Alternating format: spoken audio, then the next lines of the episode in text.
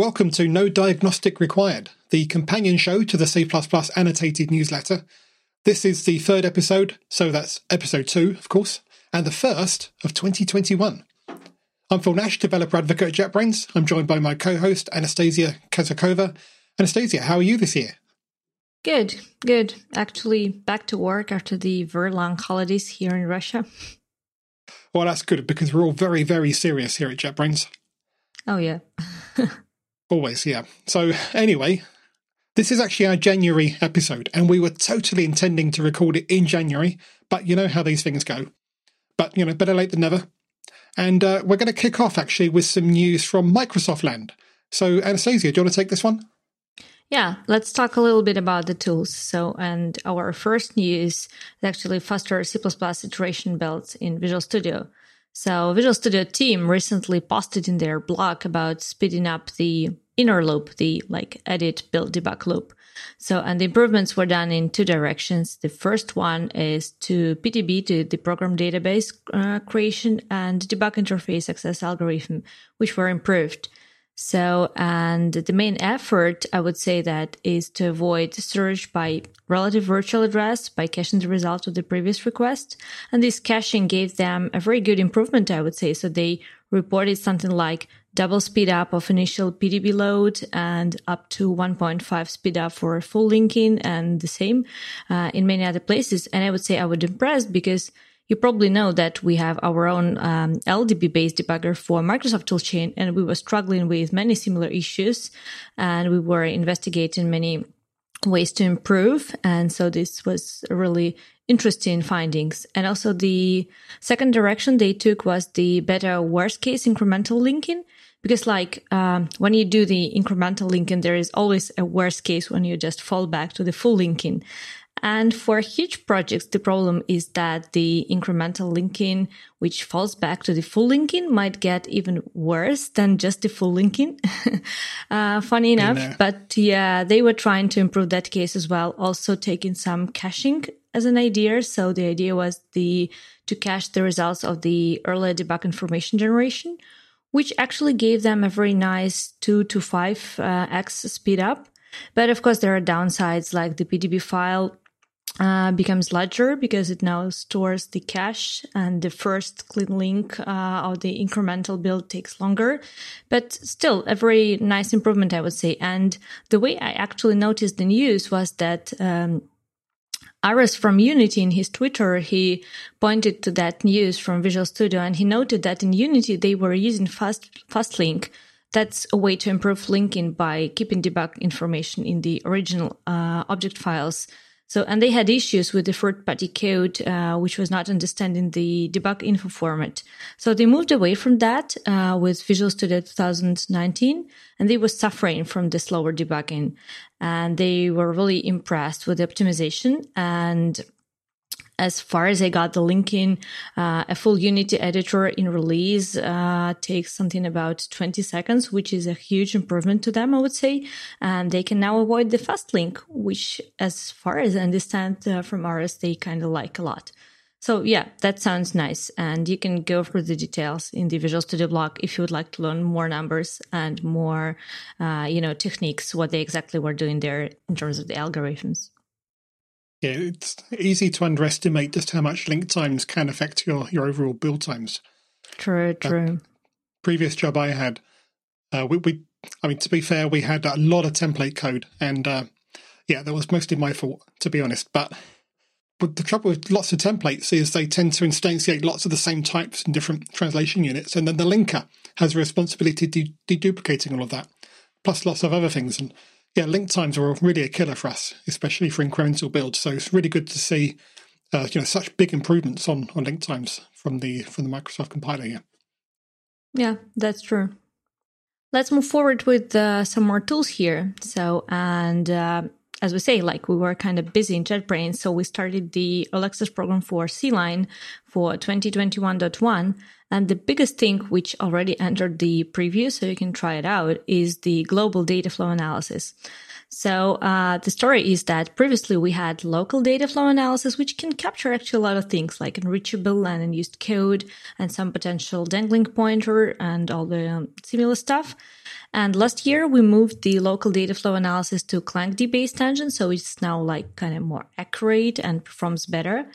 But then we added the global DFA, which is a interprocedural data flow analysis. So it works inside the translation unit and it gives you much more information because of that. So it's not just like local to the function body, but it's the whole translation unit. So for example, it can capture the like dangling pointer when the pointer is cleaned in a separate function, which is much more than just, you know, capturing a dangling pointer inside a function. Uh, it captures the dead code when the function call is only happening under, for example, always false condition, and then the function body is a dead code.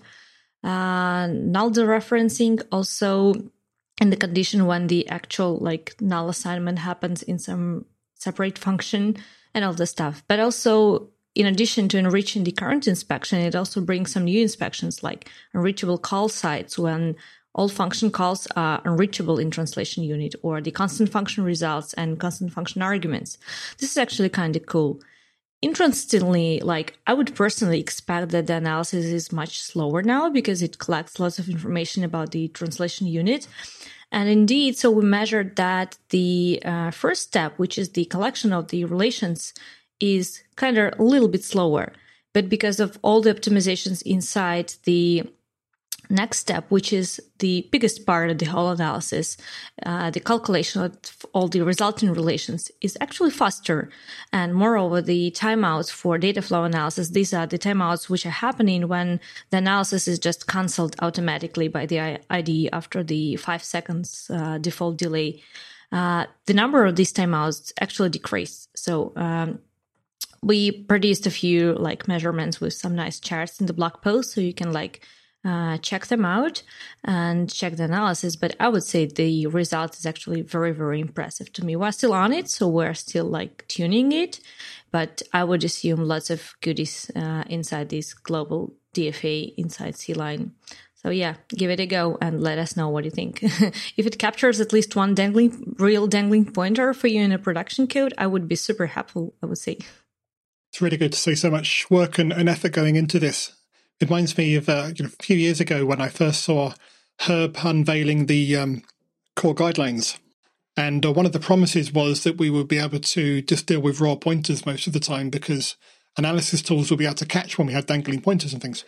And you know, subsequently we sort of backed away from that a bit because it turned out to be really hard to to do that in the in the general case. But it's um, obviously a really valuable thing to have built into our tools. So anything that we can do to make that a bit closer to reality um, it's, it's got to be a good thing. Yeah, yeah, that's true. So yeah, and actually, like that was mostly about the tools, and now maybe we can move to some new goodies in the language. So, what are the news, Phil? Yeah, so since uh, the standards committee has uh, moved online to to deal with the pandemic, they've actually also moved the uh, the mailings that were usually just before or after the uh, the committee meetings. They're now monthly, so we have a January mailing, and obviously, there's there's quite a few uh, papers in there, about thirty, I think. Uh, so we're not going to go through them all, but just uh, picked out a few that I think would be be interesting. Uh, the first one actually, it's not a new paper. It's uh, it's been around since 2016. Uh, there was actually quite a good episode from the author on CppCast a few years ago. I'll try and put a link to that in the in the show notes. just going into what this is, but this is a Std colony, and it's a new type of container. This is on uh, revision 12 now, the paper. Uh, and it's interesting, this particular revision uh, doesn't really contain a lot of substantial changes. It's just a fixing up things here and there. So it seems to be, you know, getting to that point, we're just polishing it, hopefully ready to be approved. Uh, I've been hearing good things about it, a lot of interest in it. But what is a colony? Let's say it's a container type. In, in many ways, you would use it very similarly to how you would use a vector. So we think of vector as like this default uh, array type container where we just want to put objects in and we're not worried about associating it with other types of data. But it has a few problems because when you when you push things in, if it reaches the capacity, it's got to reallocate all of those elements. That means you've got to copy them as well. So, well, first of all, the items had to be copyable, but if those, if you have pointers or references or iterators into any of those elements, obviously they become invalidated. And that may not be what you want. You may want things to just, once they're in memory, they just want to live there.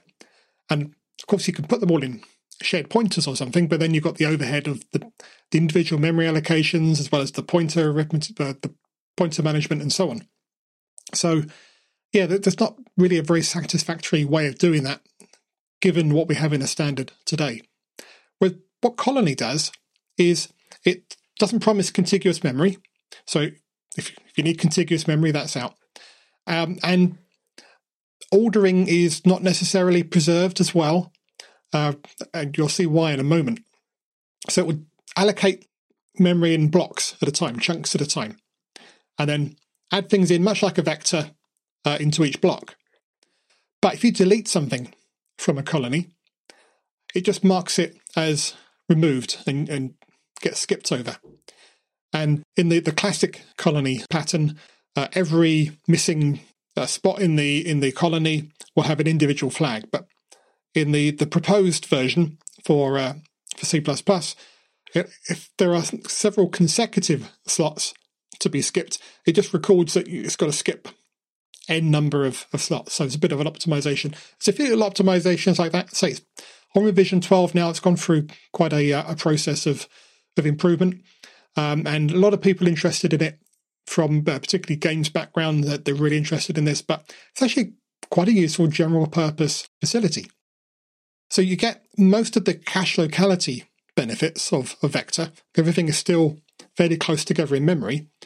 And another thing that's an optimization for this particular proposal is having removed something from a colony and you've now got this free space in there, if you then insert a new item, rather than putting it on the end, it will put it in the first available slot. And that's why I say ordering is not, you know, you've got to give up uh, your ordering constraints in order to achieve that as well. But that means that everything's going to be close together, uh, particularly when you're iterating. There's only going to be a few spots where you may have to uh, skip from one cache line to the next uh, prematurely. So it's almost as good that in that respect as Vector, but you get all of these benefits of things staying in a fixed location in memory. So you can have pointers, iterators, and so on not being invalidated by mutating the overall container. So really useful. And it doesn't actually take that long to explain. It's actually fairly simple. But what I found is every time I hear about it, I think, oh, yeah, that, that makes sense. I understand that. That sounds really useful.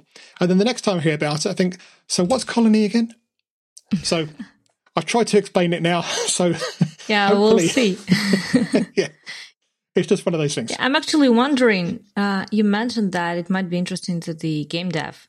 So taking into consideration that they're mostly, you know, uh, like you know, with arrays as their main structure, as their main container. So how would they feel about the colony? So would they maybe adopt it in some way? Well, I think this has mostly come from the game developer community. Hmm. Uh, the, the thing with game developers is they tend to build their own containers again and again and yeah. again. And this is one of the things that they build a lot. So it makes sense to look at existing practice and say this is something that's going to be generally useful. Let's let's standardize it. But most of that experience, as far as I understand, has come from the games industry, because you you do have like game objects that will they pop up and then they last for their lifetime and they go away. And of yeah. course, you could create individual blocks of memory for them, hold them in pointers. But as, as I said, often you just want to have some array of these. That doesn't matter where they are, doesn't matter how they relate to each other. You just want to put them in there and they sort of live in that colony. That, that's where the name comes from. Yeah, yeah, that's true. And they reuse the memory usually, like not. Exactly, exactly. That that's sort of not part of the um, the generic pattern, but the, this particular proposal does allow you to reuse slots that have been freed up that way. Yeah. Yeah, wondering if there is anything similar in uh, Electronic Arts STL version, similar to the Colony. Not sure. Like I haven't looked. Remember. Quite possibly, but yeah, no idea. Be interesting yeah, to find out. Maybe some of our listeners knows. yep. Okay. Um, next uh, proposal to look at is P2232. Now, Now, has the title Zero Overhead Deterministic Exceptions Catching Values. If that sounds familiar, it's because P0709 is Zero Overhead Deterministic Exceptions Throwing Values. And that similarity is deliberate. This is a bit of a play on that, or more of a uh, an answer to that, because P0709, which is something I've talked about a lot before, is a proposal for a, a new form of error handling that looks very similar to the exceptions that we have today, uh, but works slightly differently. It's got slightly different syntax, slightly different constraints and guarantees, um, and it's meant to address some fundamental needs that have been identified. Now, P2232, it plays on that title because it's trying to say, actually, we can get most of those benefits that, that we wanted from P0709, but without new syntax, without having to do anything different, just by optimizing the infrastructure that we already have. And it's a proposal for that. But what's interesting is we talked last month about Boost Leaf, which is an, error handling library that's just been adopted into Boost.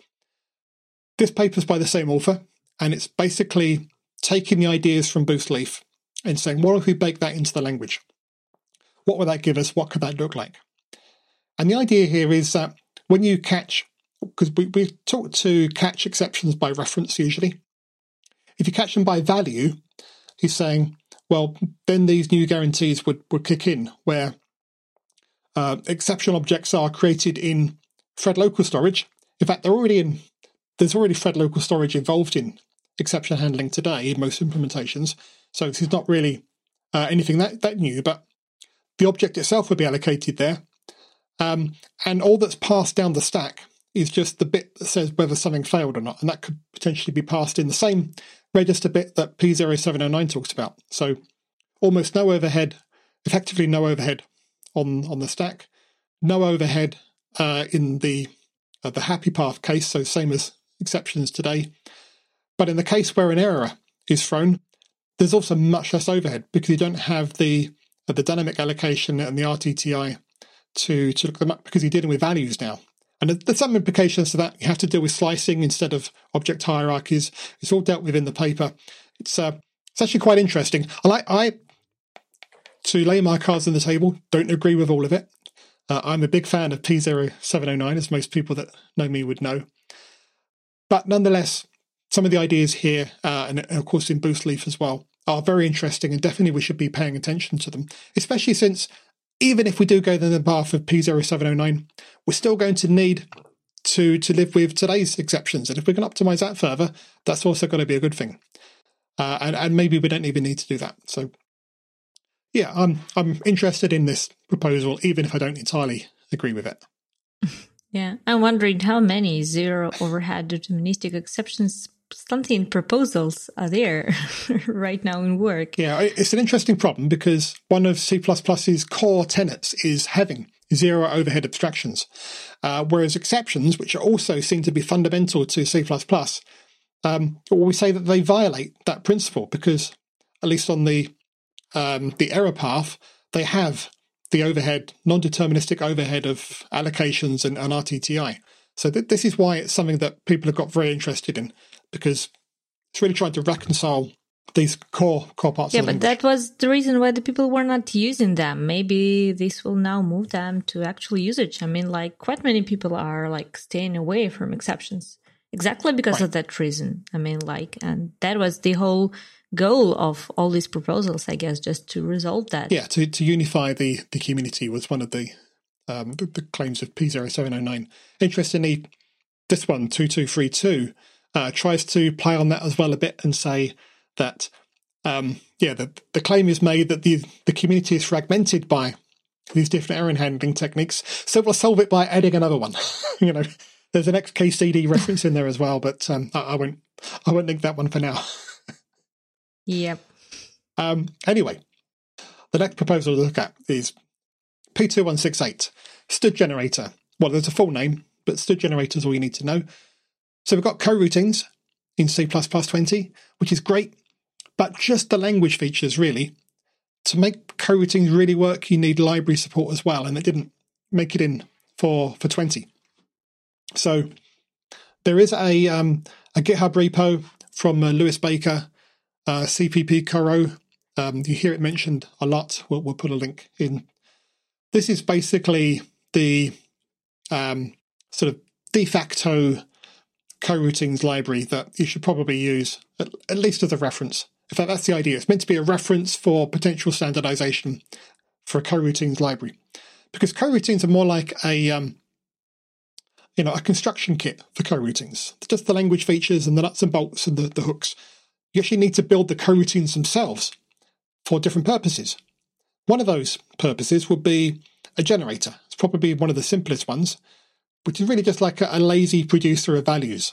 So rather than having to construct eagerly some array or vector or colony of values, um, you construct them on the fly, but you can you can work with them um, as if they were a container. So ranges already gives you uh, a way of doing this, and that's important. So this is a a library feature to give you generators with coroutines, which works with ranges. So those two things work well together, which is quite nice. And another interesting feature of this is that um, it can be recursive. So it can call other generators on the same type, including the same generator. So it can actually re- refer back to itself. Uh, and there are some reasons that that can be useful, all got into in the paper. So they thought through all of this. The proposal is from Lewis Baker, uh, the author of uh, CPP Coro and uh, Corentin uh, Jabot. So it's got the right heritage. So I'm suspecting this is going to sail through the uh, the standardization process, make it into 23. I don't see any reason why that wouldn't. Uh, it's really just the first step, though. There's other more ambitious types of coroutines that uh, we're waiting for as well. But it's good to see that process start and getting this in the process. Yeah, true. I think like so many people are excited about the coroutines, but they do not realize there is still a huge bunch of work to be done. I mean, like yeah, like this one. We we actually had a, a talk on coroutines at the last C plus London. I'll put a link to that in and it was a uh, think a ninety minute talk, and a lot of people who are well, you consider them experts at C plus, many on the standards committee, and you can see that a lot of them were still struggling to follow some of the details of how coroutines work. It's going to take a while for us to really fully embrace them, but at the moment where it's all nuts and bolts, it, it is really only experts that can work with them, and even then, only a few of them.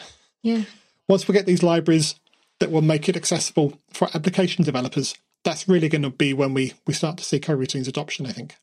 Yeah, that's true. We actually started looking at coroutines in our tools. I mean, like we just opened uh, maybe a couple of hours ago, we just opened the ReSharper C++ mm. AP where we added the postfix completion for coroutines, some coroutine related postfix completion.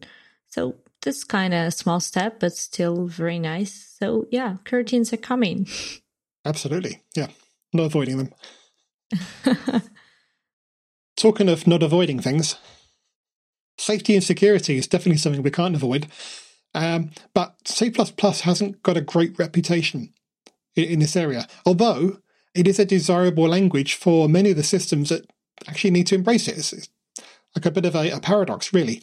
So P2272 which wasn't in the January mailing, it was actually in the December one, but we didn't talk about it then. I just thought it was important enough to, to bring it forward now. Is actually a proposal to create a review group within the committee, uh, drawn from industry experts by invitation only, at least initially.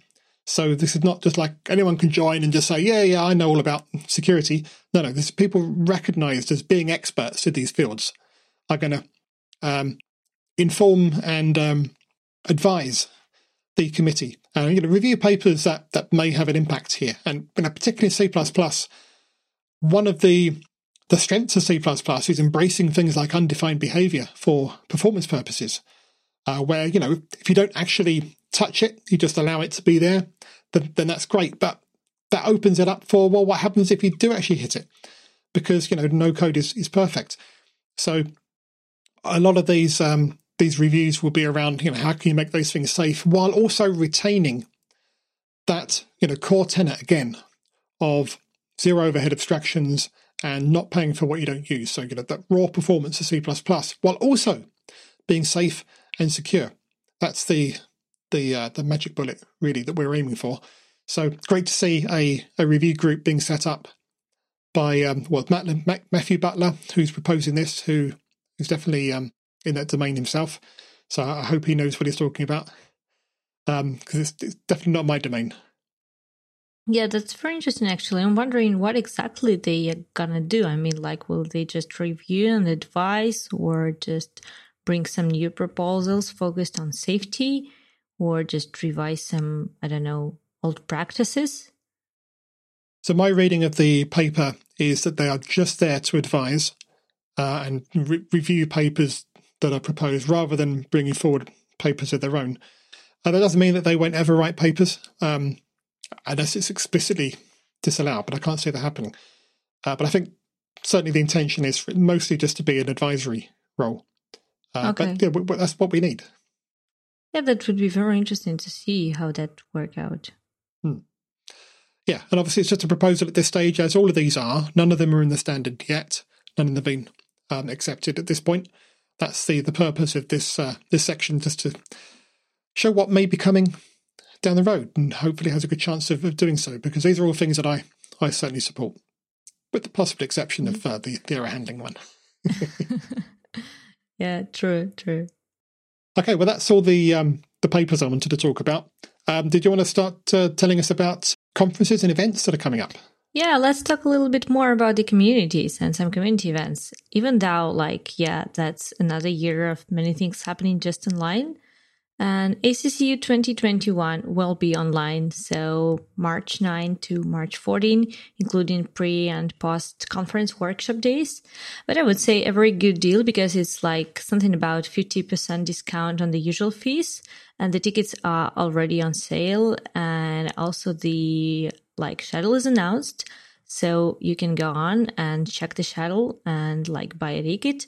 And like I was in the program committee, so I would say that was a tough choice to select all the talks because to tell you the truth, like there are lots of talks on C++20 and there were a lot of people collapsing on the same topic. I mean, like I've seen many times when the same people were submitting very similar topics on some new C++20 and we had a very tough choice to select like one out of two or three. That was really tough. But now the program is packed with lots of things from C++20. I think this is maybe the first time I see the ACCU so much focused on one standard inside the program.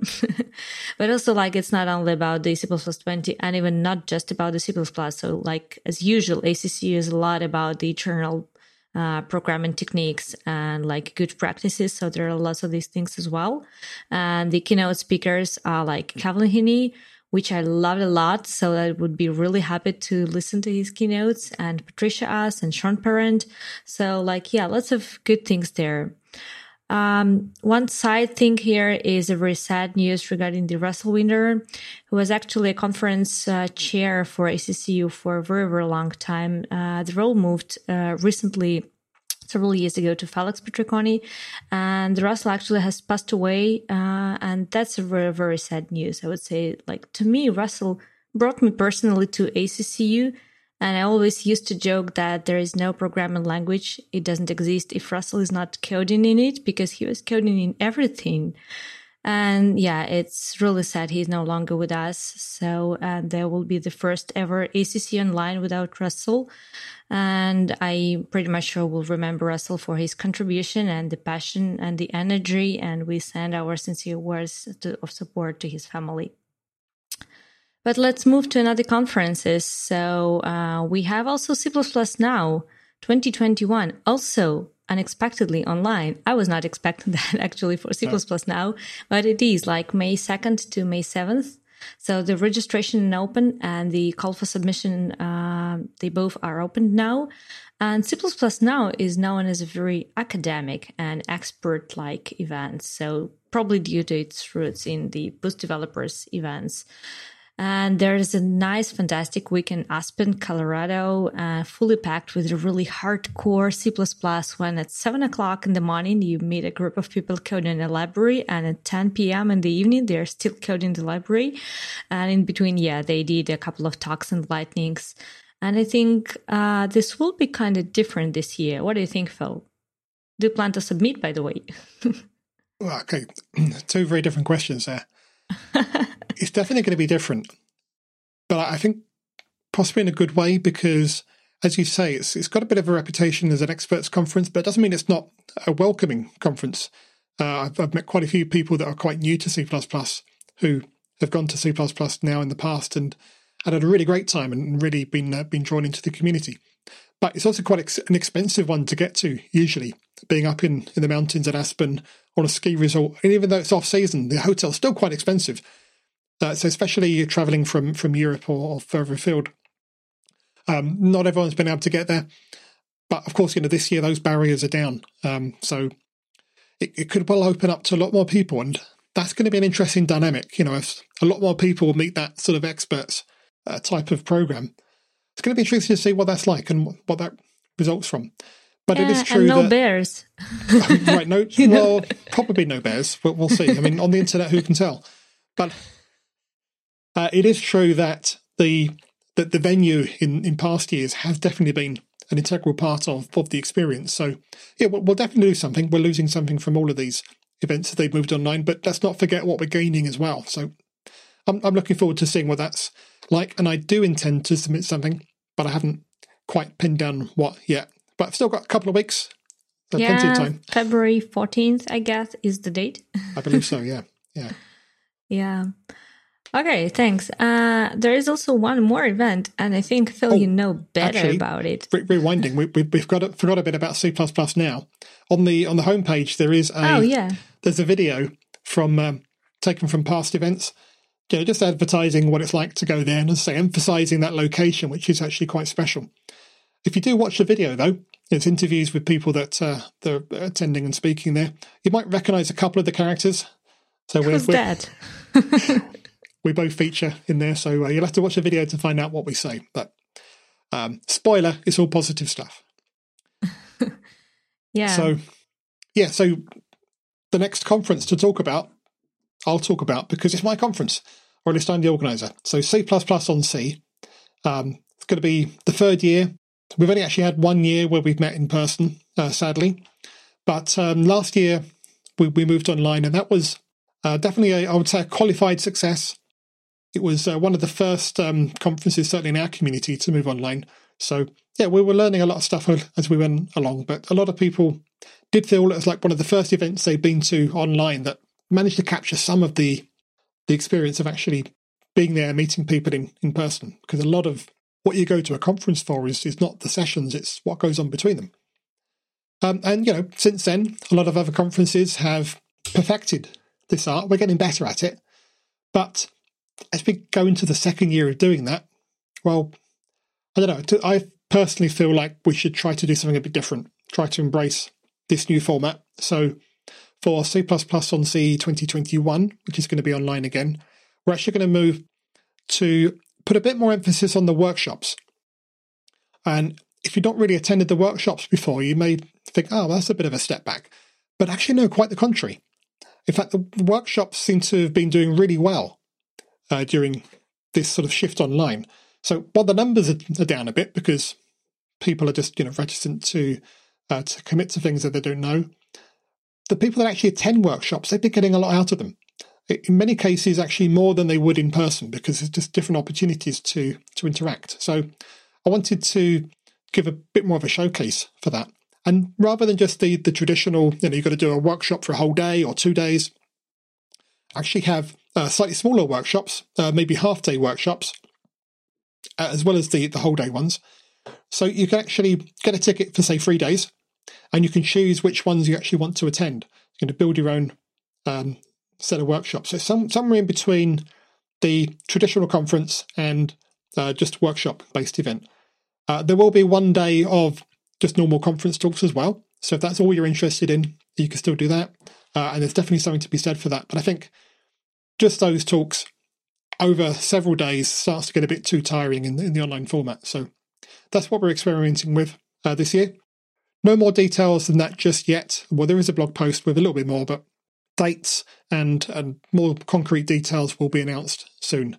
But I just wanted to to pre-announce that because I'm, I'm sure people are starting to wonder what's going to be happening this year.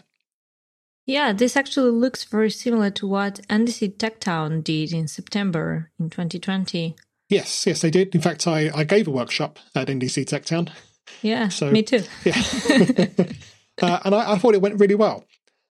Overall, there were some things that didn't go as well, something that did. Uh, they were one of the first to to try that format, I think. Um, so yeah, we'll have an opportunity ourselves to iterate that. But I do think that is a better fit for the the times that we're living in right now. And hopefully, it's not going to be too much longer before we, we can meet back at the, the physical events because uh, there's definitely something that I'm missing. But uh, let, us also embrace yeah, we'll, what we can get for now. We'll run out of out of ideas of a new format. yeah, I haven't got many more up my sleeve, so this one better work. yep. Talking of new, new formats, we were talking about um, all the new podcasts that have been emerging. Uh, we're, we're, one of them, of course.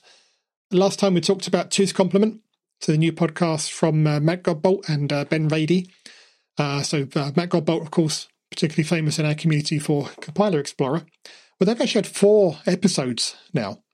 And initially, I sort of categorized them as being a bit more about games development because they, they mentioned that a bit in the first episode. But actually, they seem to have evolved more in the direction of testing the, the latest one on observability as well.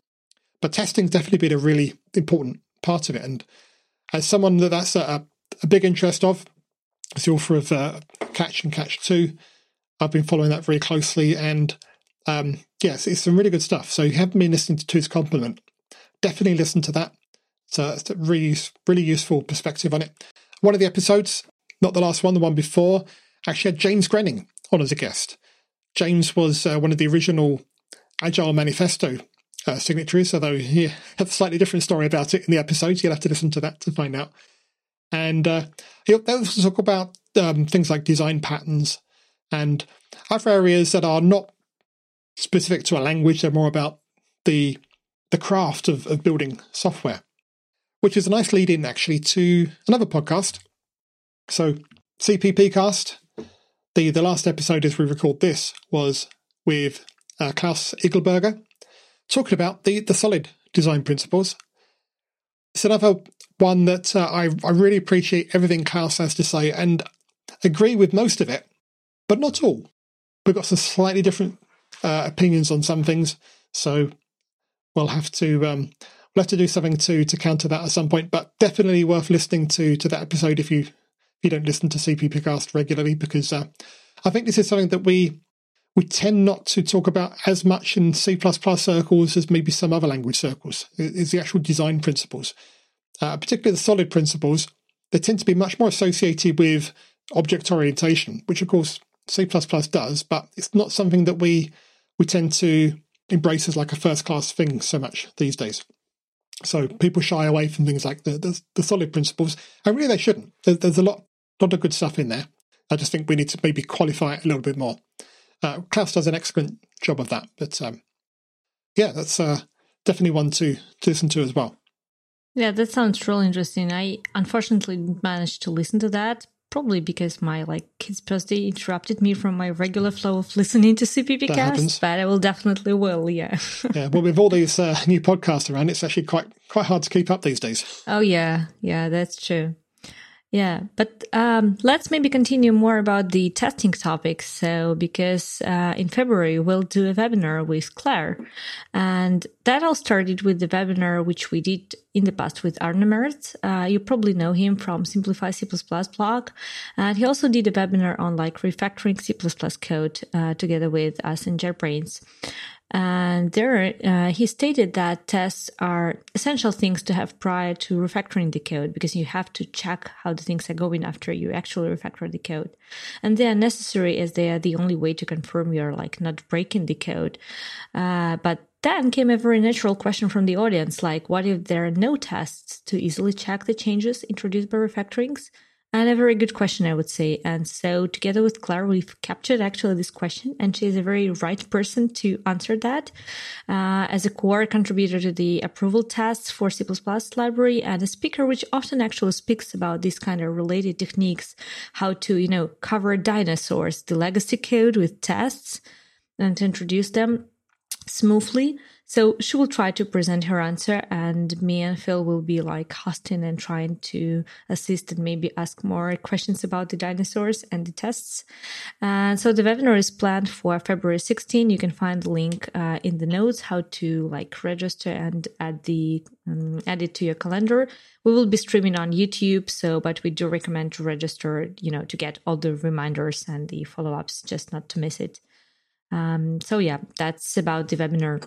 Interestingly, both Claire and uh, Klaus, who we talked about a moment ago, they are both also trainers who talk about these subjects in in uh, two one or two day workshops because there is a lot of depth to this material. So definitely attend this webinar to get a taste for it. But if you really want to learn this stuff in depth, do do go to these workshops. They are definitely worthwhile. There's a lot you can get out of them from from the experts. Yeah, hopefully you'll have some kind of uh, maybe approval testing or something mm-hmm. like that, testing workshop at C++ on Sea. Well, um, none of them have been uh, approved yet, but uh, yeah, that, that's definitely definitely on the cards. So, talking of being on the cards, so here's an image. If you're if you're watching on YouTube or you're you've got a podcast player that can show images, it should be showing now. So this is obviously ray traced, but uh, how how was this produced? Do you know, Anastasia? Yeah, like I know, and I'm really, really surprised because this is done with the CMake, you know. Um, this is really pure fun. Um, so, like in a bit less than 600 lines of code in a simple CMake list txt, they presented a true ray tracer, which actually, like, yeah, shows you this. And you know, the CMake language is often blamed for being inconvenient and leading to issues. And it's like, it's hard. The documentation is improving, but it's still not ideal. And the people are still having hard times dealing with the CMake. And what they did, they did a full ray tracer written in CMake. And it's really interesting to read through about how it was done because there are a few challenges there. For example, like CMake math commands, they're nice, but only can do integers. So they were doing fixed point arithmetics and also they were like kind of computing square roots, vector operations, all that stuff in pure CMake, you know? And they even um, did a multi-core rendering invoking uh, like sub-processes via the execute process command in CMake. So wow, that, that that's actually big. I wonder like what else can be done in CMake? Is it the next universal programming language for us? What do you think? Well, I remember I'm old enough to remember the days that we were really impressed that you could do the Fibonacci sequence in uh, templates in C++, but well, uh, in a, a compiler time. Yeah. Uh, but now, yeah, um, you can you can do ray tracing with a build system. I think it just goes to show that yeah, any anything that is Turing complete can pretty much compute anything. Yeah, that's true. Actually, CMake really sounds like a true language these days because uh, I remember the times the debugger for CMake was introduced. I don't know the current shape of it, so I think the offer hasn't like moved forward with that. But I remember there was a debugger. There was even a plugin for IntelliJ based tools for CMake, and it was like at that times the idea of you know debugging the CMake script sounded crazy to me. But now I think like okay, if I gonna start you know writing a ray tracer in CMake, I probably need a debugger. Then maybe a unit testing framework. That's more for you, Phil. Yeah, um, well, I think you definitely need a visualizer.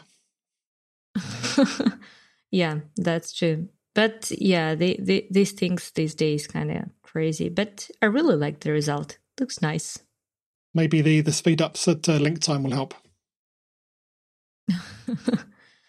yeah, but anyway, yeah, I think that's a nice picture to wrap up. What I think. Mm-hmm. Absolutely. Well, we've we've got the ball rolling, and we've ended up with a rolling ball. So Yep, I think that's a that's a wrap for January. We're into February now. We better get started on the next one. I think so. In the meantime, yeah, yeah, that's true. We'll say goodbye and see you next time. Yeah, see you next time. Bye.